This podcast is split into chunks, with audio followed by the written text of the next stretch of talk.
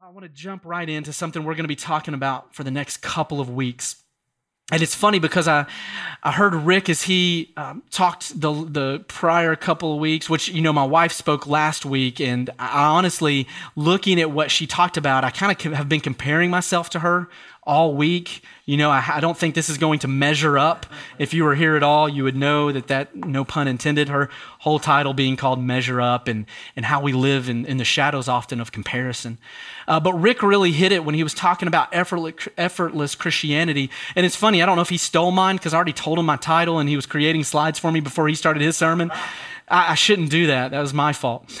But I really think the Lord wants us to, to really hone in on the voice uh, not just the voice and turning your chairs around, you know, while I'm up here singing, which none of you will do if I grab a mic and start to audition. But we're talking about the voice of God in our life and how many other voices we're surrounded by. I don't know about you, but just in this day and age, we are so distracted by so many different noises. I mean, I, I, drive onto campus and it's the same on high schools and even middle schools. Earbuds are in. Nobody can hear you. Nobody's talking to anyone. And it seems like they, we eat, breathe, drink, sleep, everything in between with constant noise going on. We have, if you're me, it's a podcast on. Maybe there's music in the background. The TV's on. There's, then there's just the, the information overload of noise from Facebook feeds to Twitter to Snapchatting to you name it. Our news feeds, everything is just, we're over inundated with noise. There's so many voices. There's so much stuff that we hear that I think oftentimes it becomes more and more difficult to vet the voice to really distinguish is this God that is speaking to me? What is all this that is just a distraction? What is really He trying to say to me? And where's the truth in all of it? And what deserves our attention? And what should have influence over us? And before we know it, we find ourselves in a place maybe that we never even imagined. Maybe we're down a path in our beliefs that we thought, oh no, I'll never believe that way, or I would never, you know, do this. But because of all the distractions and the voices, next thing we know, we have begun to believe some things that aren't even true. And that we even said we would stand against or that we would never begin to believe. And I've seen this in my own family. I've seen it in my own life that from all the distractions, we become numb to what is really important. We become um, just literally, eh, you know, the anecdote of noise is not just silence, but focused silence that I want us to talk about this morning. And I want to read something that I wasn't really sure where this would fit today, but I think it's now. And this was um, a post that Fellowship Church Knoxville they posted from their pastor Rick Dunn very wise man. I really respect him. Um, I got to speak with him here recently, but I feel like he, what he posted or, or, shared with his staff this past week is a lot of what the Lord has been speaking to me for us as a congregation and possibly the body at large in what is going on right now. And listen to this. Rick Dunn says this at Fellowship Church. He says, We often take up space that belongs to Jesus. We often take up space that belongs to Jesus, not just in ministry, but in conversations, in marriage, in our thoughts, in our relating, you name it. We fill the space, we rush in with quick fixes or simplistic formulas. It feels good or even helpful, but often is shallow. We all do this, but by God's grace, we're seeing that there's a better way. We still enter in, we still do the work, we still plan, but not for Jesus, rather with Jesus. And I think that's a really good, a really good uh, kind of encapsulation of, of what I want to talk about as we look at vetting the voice. And I want us to talk about the voice. And I want us to look together at John chapter 10. We're going to look at John chapter 10, which Rick took us there a couple weeks ago, which is kind of going to be the foundation for today's message as we get started. So if you have a paper Bible, with pages. Just act like you're turning there and rustle those for me. Made me feel better. Dial them up if not. Screenshot it and text me. John 10, let's look at this together. Jesus says, Very truly I tell you, Pharisees, anyone who does not enter the sheep pen by the gate, but climbs in by some other way, is a what? A thief and a robber. But the one who enters by the gate is the shepherd of the sheep. The gatekeeper will open the gate for him, and the sheep, they do what? They listen to his voice. He calls his own sheep by name and leads them out. When he has brought out all his own, he goes on ahead of them, and his sheep follow him because they know his voice. Let's stop right there for a second. Because they know his voice. There's a couple of different scenarios that we could see uh, in ancient Israel at this time. There could be multiple um, you know, multiple uh, sheep kept in a single pen. Some are yours, some are mine, some are Joe's down the street. Joe being Joseph, the carpenter. We know he had some sheep possibly. And so there are all these sheep that can be mixed together. And there's a gatekeeper that's kind of keeping, you know, hey, yes, you are a shepherd. You can come in. And literally, your sheep are going to know your voice and not the others. And then there's the other Joe could come down and get his sheep. He could call him, and your sheep aren't going to follow him because they know his voice. There's other scenarios that in ancient Israel they talk about where there would be a, literally a fenced in area, but there was no traditional gate. Literally, the shepherd would lay down at the opening, and in protection would be the door. Thus, where Jesus says, I am the door. I am not only the gatekeeper, but also the door he would be the shepherd would be there and he would see that if anything were trying to be come in as an intruder um, that he would be able to then stand up and defend his sheep. And think about that how christ laid down his life for us as our shepherd laid it down gladly but that we not only could have life but listen to this let's keep reading we could also know his voice now. it says in verse 5 But they will never follow a stranger. I love that. In verse 5, they will never follow a stranger. In fact, they will do what? They will run away from him. Have you ever tried to catch a sheep that wasn't yours? I have. It is hard to catch a sheep that's not yours. Um, my kids try to catch everything out in the wild. We just got back from a relaxing weekend. I, I, can't remember what all. We chased a bunny. We chased some larger bunnies that were rabbits. Um, I chased a turkey recently. I did not chase a snake. I, that was when I ran away. Uh, but but we're always chasing things. But if it doesn't know us, if it's not familiar with us, rightfully so, when we hear a voice that is not our true shepherd, we should run away because they do not recognize a stranger's voice. Jesus used this figure of speech, but the Pharisees, they did not understand what he was telling them. And in verse 7, therefore Jesus said again, Very truly I tell you, I am the gate for the sheep. I am the gate. All who have come before me, they're thieves, they're robbers, but the sheep, they've not listened to them. I am the gate. Whoever enters through me will be saved, and they will come in and go out and find pasture. How peaceful is that? They will come in and go out and find pasture. I don't know how many voices you've had going on in your head and in your life and in your emotions and in your circumstances, in your health and in your finances and in your relationships. But I want you to know there is one voice that is supreme to them all. And if you'll listen and if we'll focus and tune out the rest, we will come in and go out and find pasture. This is his desire for us. And then in verse 10, where Rick elaborated a little bit, the thief comes only to steal and to kill and destroy. And I have come that they may have life and have it to the full. But how do we vet the voices? How do we know that they are truly of the Lord, that they are the ones that aren't going to be thieves or robbers that are are they stealing? Are they killing? Are they destroying? Are they producing these things in our life? Are they taking away the life we had? Are we no longer living in that peace and finding pasture?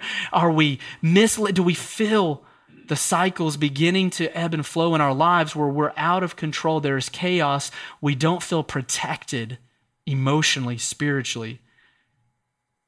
But Jesus says in verse 11, I am the good shepherd. The good shepherd lays down his life for the sheep. The hired hand, totally different story. He's not the shepherd, he doesn't own the sheep. He's got nothing invested. So when he sees the wolf coming, he abandons the sheep and runs away. This is what the sheep are supposed to do when they hear a voice, but now it's what this false shepherd is doing when he sees a wolf. It is what we are to do when we hear something other than our true shepherd, but now it is what this hired hand is doing when he sees danger. Well, then the wolf attacks the flock and scatters it, and the man runs away because he's a hired hand and cares nothing about the sheep. But here's Jesus. He says, I am the good shepherd. I know my sheep, and my sheep know me. And I believe that, that for many of us, we outsource some of this. We expect, maybe, maybe we do it in our busyness, but we go ahead and put the brunt of hearing from God on someone maybe who is in a position that we're not. Maybe on a pastor maybe on a youth pastor for our kids maybe on a on a kids worker for for if they're younger.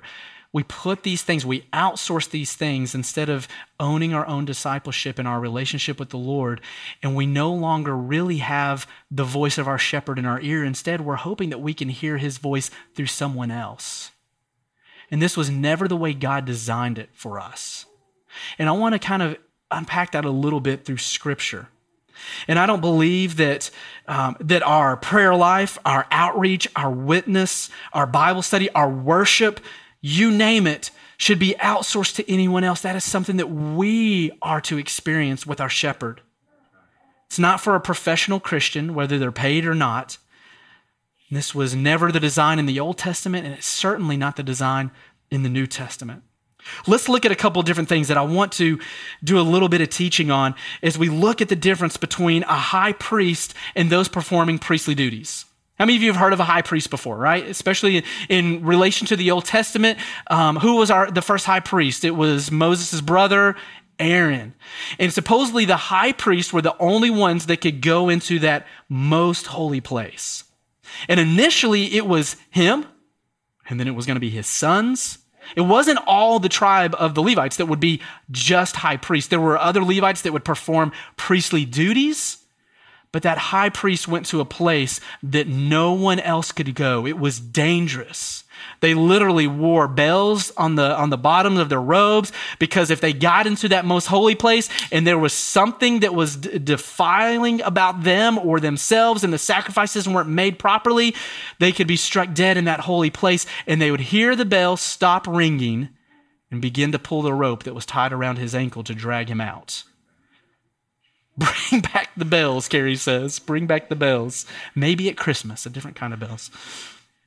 But we see that there was such an awe and reverence of God's presence that isn't really shifted from the Old to the New Testament. We still see it in the book of Acts the fear of the Lord and lying to the Holy Spirit and Ananias and Sapphira and uh, pretending to do one thing and holding back something else and lying in that midst. And let's look at Hebrews 4, though, at our true high priest, Jesus.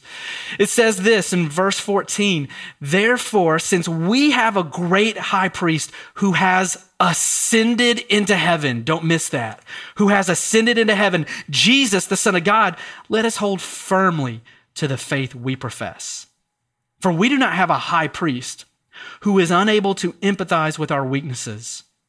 But we have one who has been tempted in every way, just as we are, yet he did not sin. The difference in all the other high priests before him and the one that God would send, his only son, is that he would be that perfect high priest, now making way for us in a couple of key ways. It says in verse 16, let us then approach God's throne of grace with confidence so that we may receive what? Mercy and find grace to help us in our time of need. It is because who Jesus was, it is because of what Jesus did that we can experience mercy and grace in our daily life. It is because of that that we can come into a worship service like we did today and approach that throne of grace and experience his presence in a way that used to be detrimental and even life threatening because of the blood of Jesus. We come with awe and reverence in our heart. We don't come just frivolously thinking, "Oh, I can do whatever I want. I can live in sin. I can do this. I can do that." And gee, I can I can have the name of Jesus on my lips too at the same time. We would be foolish to think that. But there has been a way made. And I don't want us to make light of the sacrifice that was made for the availability that we are to experience. And so when we come into this place and in your daily life, we have access to something that generations for thousands of years before had no access to. They had no access to the living God, Tito. They had no access to experience his tangible presence the way you and I can. But because of our high priest, we can come. And he has called us into this divine family, this lineage now, this divine priesthood to experience something that no man could have experienced before. It is both complete atonement and thus fellowship with him in his presence. Complete atonement. I'm not going to have to do this again in the morning. Yes, I confess my sins and he is faithful and just to forgive us. I know 1 John 1 9. But there is atonement for who I am. I am no longer looking in my past. I am looking in the future. I am living because of what Christ has done for eternity, living in his presence and goodness and grace. That is an amen. And I don't want us to outsource what he has paid such a great price for. I don't want us to lose out on what he has called us to be as sons and daughters, heirs, but also to become and to experience. 1 Peter chapter 2 jazz it says this in verse 4. We're building on this. As you come to him, Emmanuel, the living stone, Jesus, he was rejected by humans, but he was chosen by God and he was precious to him. You also living stones, little bitty living stones, not the great big S stones, little bitty, we're being built together. Do you see something here? I do. I, am not trying to read my vision of, of what I believe that the Lord is doing with encounter, connect, and grow into the scripture, but I see it a lot. I see that when we encounter Him, that we see the stone, that he then we experience this call and we begin to be built into a spiritual house this is a you collectively this is a plural this is us as the body of christ here and the big body are being built into something to be something to grow together and be a holy priesthood we're not offering sacrifices today. I'm not going to move my iced coffee off this table and Carrie go get an animal out of his trunk. There's no telling what he's got in his trunk and we slaughter it. We get that. But we are offering, it says, spiritual sacrifices that are acceptable to God through who? Through Jesus. It is, you're going to see here in a minute something that the Old Testament talked about, but there is now something that we offer to God that is acceptable, that we don't have to renew because of who it comes through because of our high priest who made that atonement once for all. One man sinned and sin entered the world, but one man redeemed us all from the from the not only the price but the penalty of that sin. And look at what he does.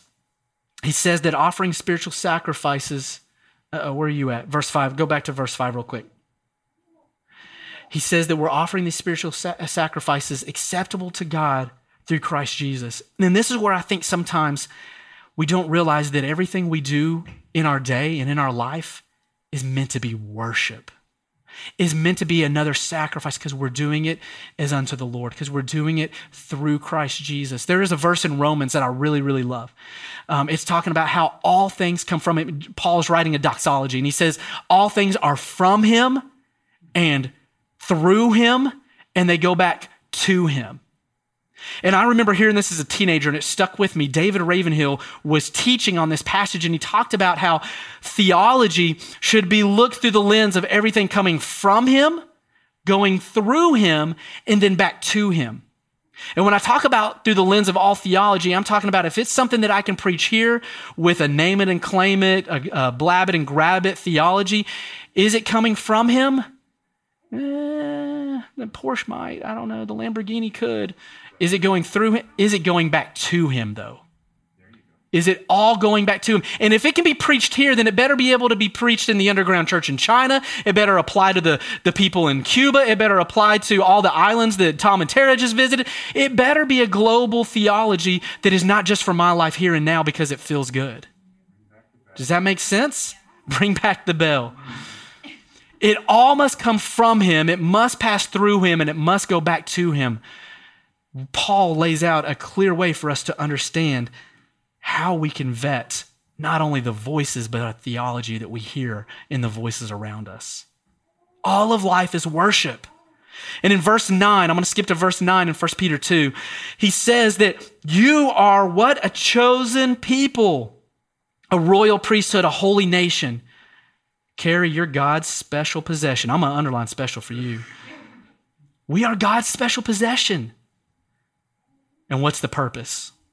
That you may declare the praises of him who called you out of darkness and into his wonderful light. That's the reason. That's the reason that we may make all of life worship, that we may declare his praises, that we may fill the earth with his glory. This is so good. We're going somewhere. I'm building on it. This is the church, and it's the voices that we hear but against the backdrop of our shepherd. He says to you in verse 10, You were once not a people. I want to tell you, you're home. You're home. You're home. You can come in and you can go out and you can find pasture.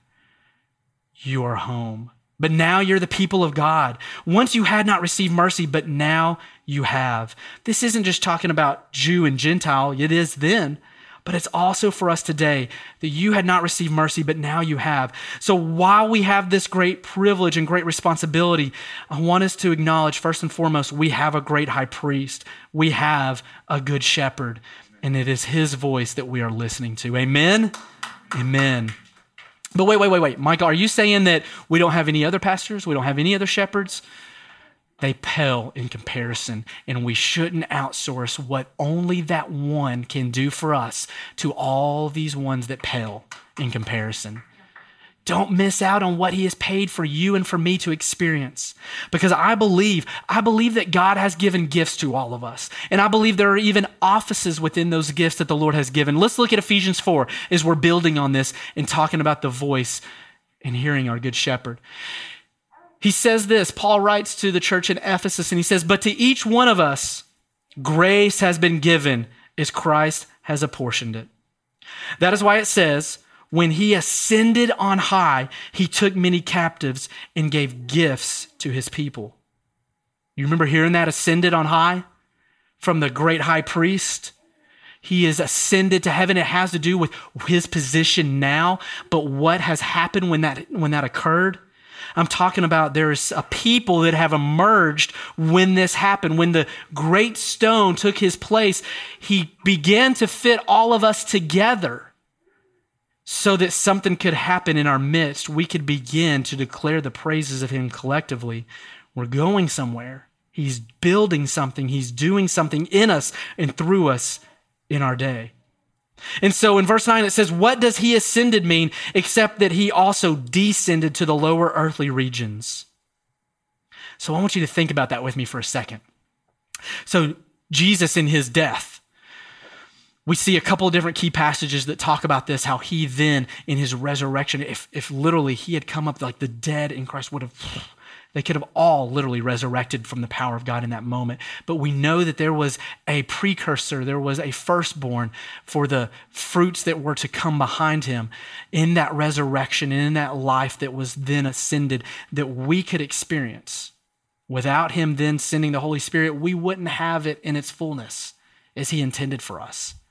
But when he descended, I believe there were all these demons that have held us captive in hell that he then began to break chains and set things free in the atmospheres that you and I can experience. It says, when he ascended on high, he took many captives and gave gifts to his people.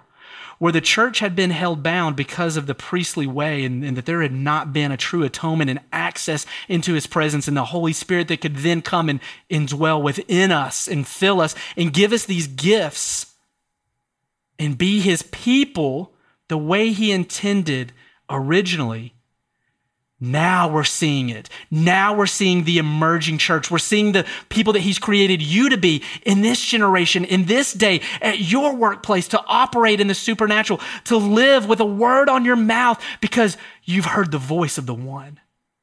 For someone that doesn't have that connection yet. And you're not looking for me to have it, and you're sharing it to someone on Facebook, and you're giving it to the person at the grocery store, and it's for your family member because you've been with the one, you're connected to him. And now you're declaring the praises of him, and you're filling this earth with his glory.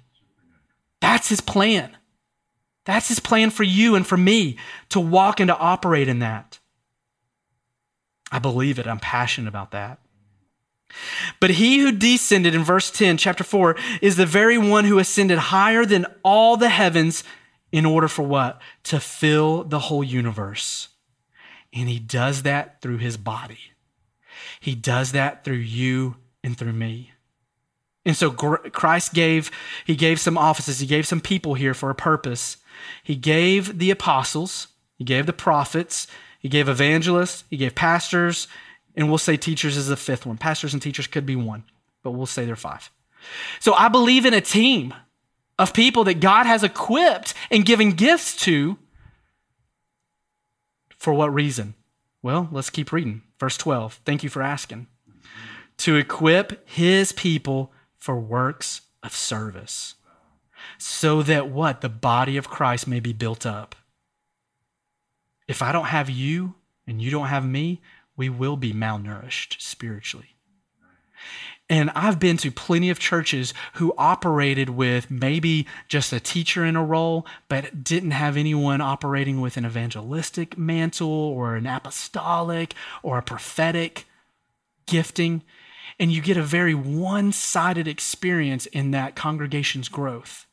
And sometimes they're not even pastors, they're actually gifted as, as administrators. And you see this a lot today they're really gifted as administrators, and, and I believe they're, the God's given them that, and they can administrate well, and they organize things within a church, but it only grows so far because you need all of these in the ministry that God has given, the, the gifts that He has given to us that apostolic to move and pioneer into untaken uh, territories. You need that prophetic voice to call us back to what God is wanting us to stay focused to. You need that evangelist to keep us focused. Hey, it's the not yets. It's not just those that are here, but it's also those that aren't yet. We need that pastor who can shepherd and come to our aid when we are hurting and need healing. We need that t- teacher who can expound on the word so that all of these operate together and we see the healthy church that he designed and created. Amen. And it's to equip us for the works of service so that we may all be built up until we all reach unity in the faith and in the knowledge of God. So, how do I know? How do I vet the voices? Are they equipping people for works of service or for gain? Is it for selfish or is it for sacrifice? How do I vet the voice? So, is the body of Christ being built up? Is it for everyone? Can I apply it globally? This is the missions in me coming out. That's what you're going to get. It's got to be universal. It's got to be a truth, not just for here and now, but for all time and space. That's God. Is it coming from Him? Is it going through Him? Is it going back to Him? It is so that we may declare the praises of Him who called us out of darkness. Until finally, are we reaching unity? Is it promoting unity or is it dividing us? I've seen so many things, and it sickens me. This morning, um, Levi was wanting to watch Baby Bum. Don't judge me on Netflix. That's like his thing right now. And um, you'll go home and you'll search it yourself, and you can watch it. It's clean. So, Baby Bum on the kids' profile of Netflix, and I'm like, no, we're not watching it. And so I turn on the TV, hoping I can catch some news to see what the weather's going to be like for today's shooting. And um, and we, I can't find anything, but I can find a whole bunch of preachers. I find Charles Stanley no, we keep going. He's not bad, but um, and we find some other ones. And, and Ellie stops on one. She's like, "Is this country music?" No, that's just the way some folks enjoy their music, even Christian stuff. And it was like I think there was a banjo and an upright bass, you know, and kind of that sway right there was going. And uh, yep, come to the chili cook-off. Um, that's right. Can't catch that one on the podcast. You'll have to come live. So there's there's all kinds of different flavors to what God is doing, but is it is it lining up with Scripture? Is it creating unity? I'm not saying we don't need different flavors. I think that's I think it's good for the body of Christ. But I also think that this shouldn't be one of the most segregated hours, and it is. And it's not meant to be that way. because that's not the way I'm going to spend my eternity. And I hope it's not the way you're going to spend yours. Yeah. Amen. But is it creating, is it lining up with these? Because we should see these different gifts that God has given us, equipping people so that God, the body is being built up, so that we're reaching unity and we're knowing Jesus. And ultimately, what? Becoming mature, attaining to the whole measure of the fullness of Christ, becoming mature. This is what he's designed for us. And I think so many times we can short circuit this process of maturity for our faith because you name it. Well, someone didn't respond to my text quick enough. I got my feelings hurt. It was about us. It wasn't about the, the works of service. It wasn't about the body of Christ being built up. It all of a sudden became about us. And we look through lenses and through our hurt.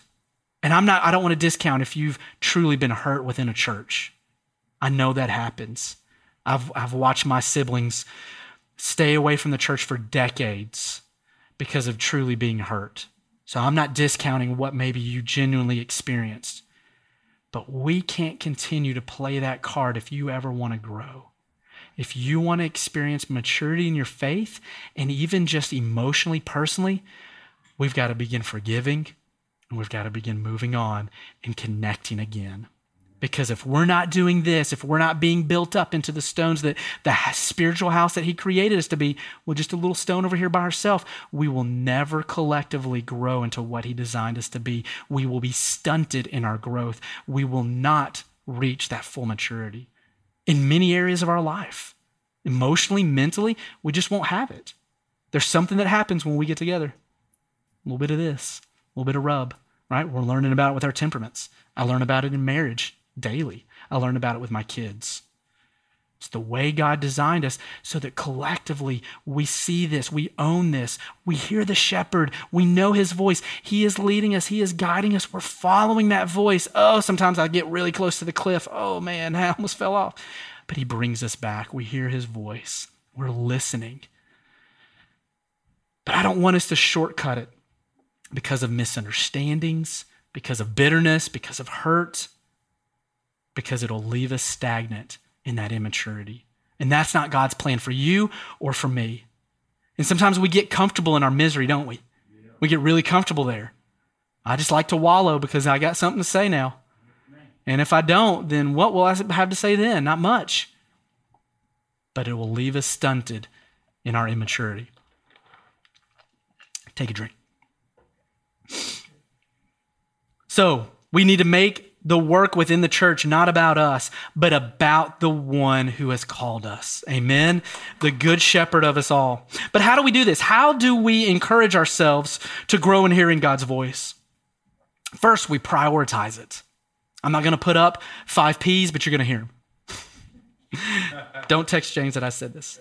No alliterations. Didn't mean to. Kind of did but we prioritize hearing God's voice. We don't just say, oh man, it's so important for me to hear God's voice. But no, we, we don't just put it on Facebook. We don't just like tell people in conversation, but we actually do something with our time that prioritizes it. What does that look like? Well, let me tell you recently, um, I was meeting with a buddy of mine. His name is John Barnes. He came out of Andy Stanley's church down in Atlanta, Georgia.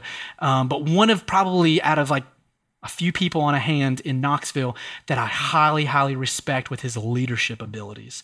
Incredible. He uh, worked for uh, West Rock. You know these trucks that come in and out of over here? That's, that's their trucks. He didn't manage this plant. He managed the plant off of Western Avenue. They make cardboard boxes for crying out loud. That's all they do. Kellogg's, you name it. They make cardboard boxes. But he developed such a culture there that was incredible to me.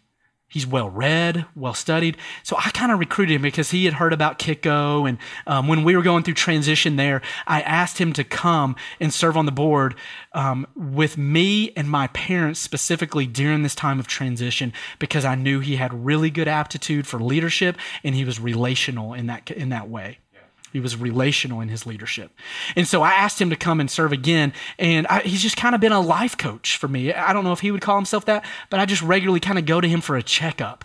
And I was meeting with him, I guess it's been about two weeks ago on a Monday morning. And we were sitting there and he just, he, he leads by asking questions, really good questions. And he helps you kind of uncover Yeah, I, I, do need to be asking that of myself. And he asked me, he, he'd asked me this years ago. He said, You know, I always heard Andy say this because he goes back to a lot of what he heard at Stanley's church, at Andy Stanley's church. He said, He would always say, He was like, Who's being cheated? Who's being cheated in your life? Got a lot going on.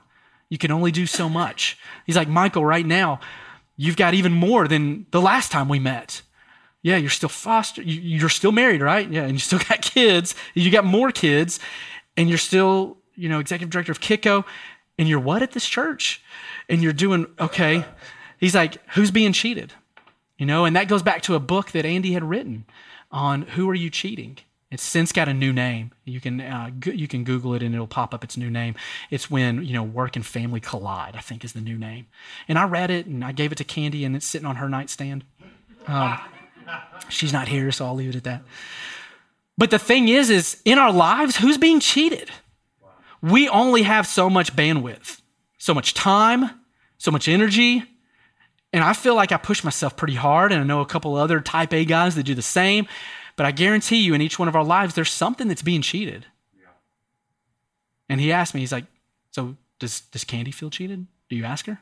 It's like, Yeah, we, we talk probably too much every day about that. You know, how are we doing? Anytime there's change, you know, you got to rejuggle. You got to figure out how to how do we keep the balls in the air? Who do we get rid of some balls? do we do we delegate some? Do we how how do we get how do we do this? You know, we, we can't get rid of Judah or Ellie or Levi. So what do we do? And uh, so you, you ask those questions. Who, who's being cheated? Do the kids feel cheated? Is Kiko being cheated? Is the church being cheated? What's what's happening? And so that's why last week I took the whole week off and just went to a lake house. And because we've got to make sure, yeah, we all need to do this in different ways because we will run ourselves ragged. But I think sometimes we don't ask ourselves, does the Lord feel cheated? Does he feel cheated of our time and our attention? Are we still trying to juggle all these and maybe Jesus is just another ball in it? Does he feel cheated? Because he's waiting to to commune with us, to fellowship with us, for us to hear his voice. Because sometimes we get out ahead of him. My hands raised first there. I'll tell you, with any type of transition or change, I feel like I know where the Lord's leading, and then I run about 10 paces ahead, and I'm like, was this it, God? Is this it? Am I, am I going there? Oh gosh, nope, wrong way. Ah, that's my natural tendency. You got to know yourself. And then you have good people around you. It's part of the living stones, it's part of the body of Christ that help call you back that help you hear the shepherd again. And then you're like, oh, okay, God, you're, you're helping me learn patience and trust in the process. And how do we encourage ourselves? So we prioritize it. And I think about how sometimes in my life, when I ask these questions, there's usually not a major overhaul. I'm in crisis mode if that's the case. And that happens. We end up in crisis mode. And oh man, how in the world did I get here? But if we can ask those questions along the way, we can make minor tweaks, right? Because this is a big ship we're navigating called our life. And we can adjust it and find that we're still on course to hearing our shepherd as we go along. So I encourage you, ask these questions. Ask yourselves, put people in your lives that will ask them of you. Who's being cheated? And we know that the busyness, maybe even out of hurt, that we have robbed him of what he desires to know him and that we would be known by him. I don't know about you, but how many of you aren't afraid of figuring something out by repeatedly trying? And you know what's my friend? Google. How many of you are not afraid to Google something, especially if it's going to save you time or money or not having to call someone else and do it? You're like, and, and, and so now it's like, hey, Google. And it just vibrates. Okay, Google, yeah, exactly. And before I knew better, I used to say Siri. And so, but now I, I realize that Google is so much better. But, but honestly, why aren't we saying, okay, Lord, or hey, Jesus, and finding out what he has to say about things and hearing about what, what is this part of your plan? Is this the path that you're leading me to? I feel like these doors are opening for a reason, God. But instead, I, I don't know if it's just me maybe you'll identify with this, will help try to figure out and plan that for him instead of with him. And it feels really different. We don't have peace, we have anxiety. We don't, we, we have to ask so many questions of ourselves in the process because we don't have faith like a child. We're not just simply trusting. I'm speaking to myself right now. This is me. And the Lord's teaching us just, just listen to my voice. Come in and out, find pasture. I'll lead you by still waters. I'm the one who provides that peace. And recently, just one more story I want to share with you. I was uh, tucking in Judah. And when I say tucking Judah, it was downstairs on the couch because for some reason he slept down there for two weeks. Um, he shares a room with Levi and he just moves around in the house. He's one of those kids. And I'm tucking him in downstairs with this big um, stuffed marshmallow peep that he's sleeping with. And so I'm tucking in Peepee, that's who he calls him, and Judah. And I ask him this question. I say, Judah, I said, have you heard God's voice lately? And he's like, no. And, and this isn't high pressure. I'm not like trying to sell him that he's got to hear God's voice and have something to tell me that day. And I'm like, well, well, what do you think? What do you think maybe he's he's doing in your life right now, in your heart? And he begins to tell me just about the times, the two times that are very specific for him that the Lord did speak to him. And for Judah, I would almost wonder if it wasn't audible for him to go back to these two times that God spoke to him. The first one I'll share with you, he was just back here in the back, and it was on a Sunday morning right before the kids went down, and it was during worship. And Judah had really just started to grow in his real in his worship and understanding of worshiping God. And he felt the Lord, and I was back here, I was beside the sound booth, and he came over and he said, Daddy, Daddy, I think God just said something to me. I was like, What did he say? He said, Be prepared. I was like, well, what do you think that means? And we had just adopted Levi and we had put our home on hold. We had closed it for the time being. He said, I don't know, maybe it means be prepared to be open again, to be open early. Now, as parents, we were like, I think we need to wait a little longer. I'm not rested. And we had intentionally done this. We wanted to incubate with Levi. We wanted to just focus on us. We felt like that was, we needed a healthy us before we really started getting back into the rigmarole of life and Lord bless DCS. But we just, we needed that time and we felt like that was what God had asked us to do. But he was hearing from the Lord and he said, be prepared. I don't know what it meant. And so we continue to talk about that and then there was another time when he was actually in his bed, in his room, and he heard he heard his name out loud, audibly. He came running out. He's like, nobody was awake. It was in the middle of the night. Judah, Judah. How would I expect him to hear God's voice if we didn't encourage it? If we didn't prioritize it?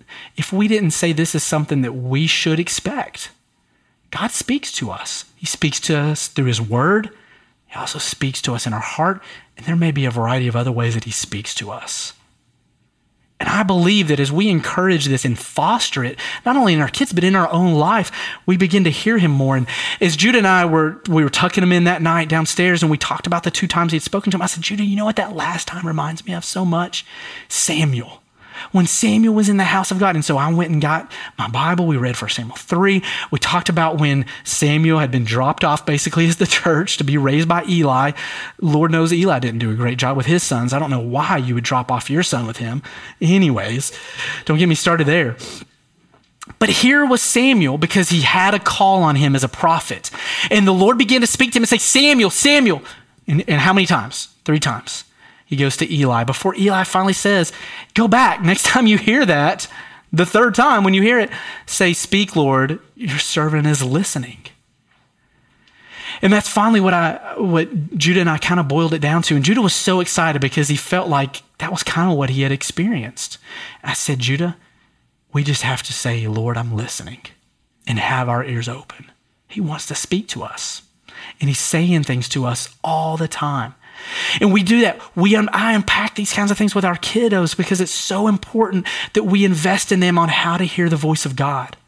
This last week while we were at the lake house, I kind of reminisced with them kind of a difference of where I grew up going to Berean and being a part of Awanas, getting all these, I was a cubby and a sparky and all these different things. You got patches and I memorized so many verses. I realized I memorized a lot of verses, but I didn't always necessarily hear the voice of God and I didn't worship him the way they do.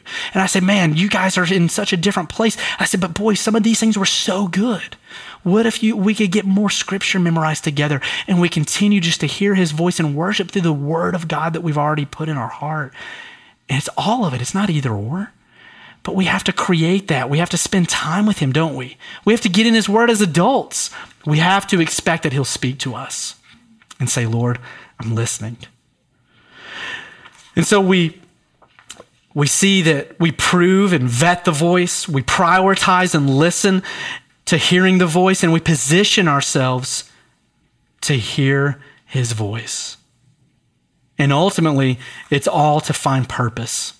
So we prove it, we prioritize it, we position ourselves, and now we are going to find purpose in the voice. Let me land this plane. Back in John 10, where we started, when the Lord speaks to us, we realize that his voice brings purpose. And I want to read the message translation of John 10 10. I think I've got it loaded in there. It says this It says, A thief is only there to steal and kill and destroy. I came so that they may have a real and eternal life, more and better life than they have ever dreamed of. Our shepherd has a purpose. For when he speaks, he wants to give us life. Something that we've never experienced, something that we may think is more entertaining or fun over here that is, oh, this will really be, this is life for me. But it only brings death spiritually, mentally, and emotionally. He has come if we'll follow his voice that we may have true life. And in verse 14 of the message as well in John 10, he says, I'm the good shepherd. I know my own sheep, and my own sheep, they what? Know me. In the same way, the Father knows me, and I know the Father. I put the sheep before myself, sacrificing myself if necessary. That's a true shepherd for you right there. You need to know that I have other sheep in addition to those in the pen. You hear, you hear the purpose there? Jesus is saying there's more than just the ones that are here today. There's other sheep in addition to those in, in this pen that need to be here. He said, I need to gather. George, you remember the word you shared with us on the phone? Gather. I need to gather and bring them to. They'll also recognize my voice. Then it will be one flock, one shepherd. The baseline purpose of the voice of our shepherd is so that we may know him and that he may know us, and he is guiding us. But it's not just for us that are here today, it is for those that have yet to join his flock, that aren't yet in the pen. We can point them and say, Hey, I know one man. Let me just, can I just share you the junk that he took me from? He met me where I was at. I mean, he cleaned me up. He, he brought me into this place of peace and pasture. Oh, I, I didn't think I would ever experience in my heart. I want you to experience and know that too.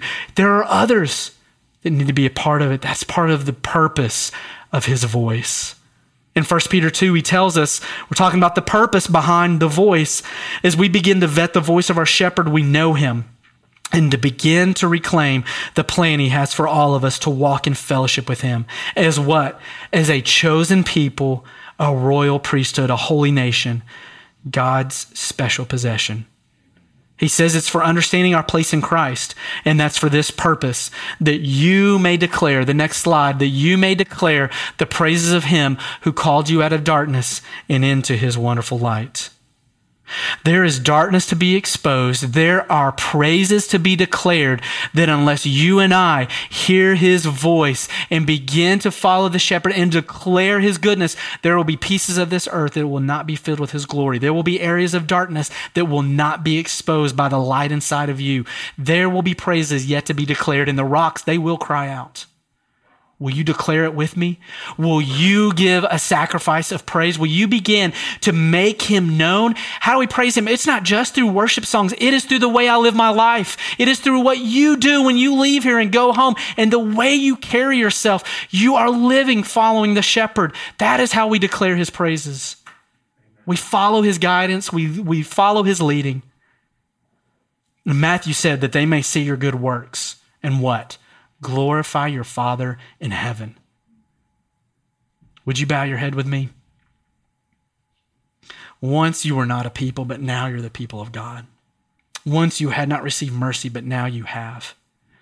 There's a purpose behind the voice. It is so that you may be his people. And it is so much better when we don't walk it alone, but instead connected in community. I believe that the Lord is speaking to some of you that Maybe it's not been a priority for you to hear his voice, and, and the Lord is stirring your heart saying, God, I don't even know where to start.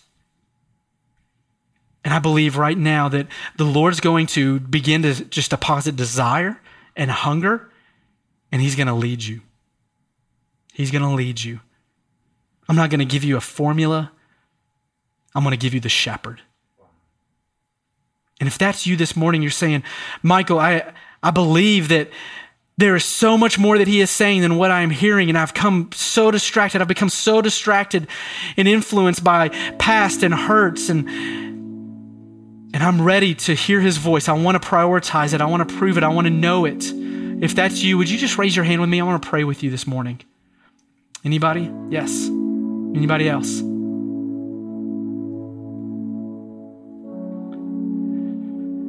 Would you pray with me? Father, I just ask that as we continue to um, walk this journey of following our shepherd, that we would do it not in isolation and solo as lone rangers, but God, we would do it connected. We would know what it means to be the body of Christ, following you, our great shepherd, our high priest.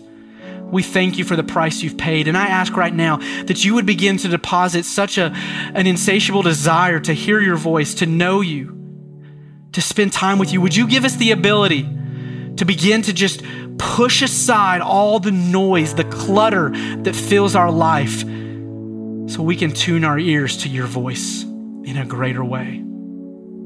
I thank you, Lord. You reign supreme. Hover over us this morning, Holy Spirit.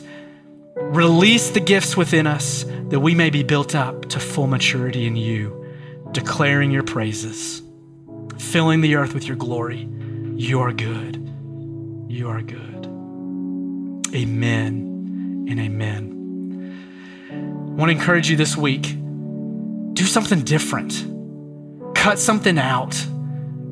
If it's what you normally do on your work routine or in this time of day, or just, just make some minor adjustments so that we can hear his voice. Be intentional. He's speaking. Are we listening? Speak, Lord. Your servant is listening. Amen. Amen. Be blessed.